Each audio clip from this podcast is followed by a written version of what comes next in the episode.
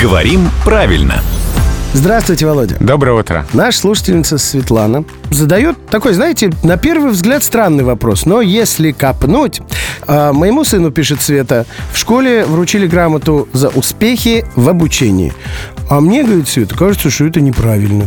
Нужно было написать за успехи в учебе. М, потому что обучение это когда кто-то кого-то обучает. Да, то есть за успехи в обучении можно, не знаю, учителю дать, Да. но не учащемуся. А, интересно, кстати. Здесь еще интересно вот что, что слово «учеба» ведь когда-то тоже вызывало возражение. А, Но это было, правда, давно. Это было, наверное, в начале прошлого века, а, когда считалось, что учеба — это какое-то такое Простое. канцелярское, жуткое А. слово, и надо говорить «учение». А, Вот. Но со временем слово «учеба» стало нам привычным, вот даже настолько, что теперь... Требует э, его в разных, да. А что касается слова «обучение», это существительное и к глаголу «обучать», и к глаголу «обучаться». И здесь поэтому ошибки нет за успехи в обучении, то есть за успехи в освоении какого-либо предмета. В Хорошо. процессе обучения. Да. Тогда продолжая логику Светланы. А также правильно будет написать там грамоту, да, за успехи в учебе. То есть они равноправны в целом.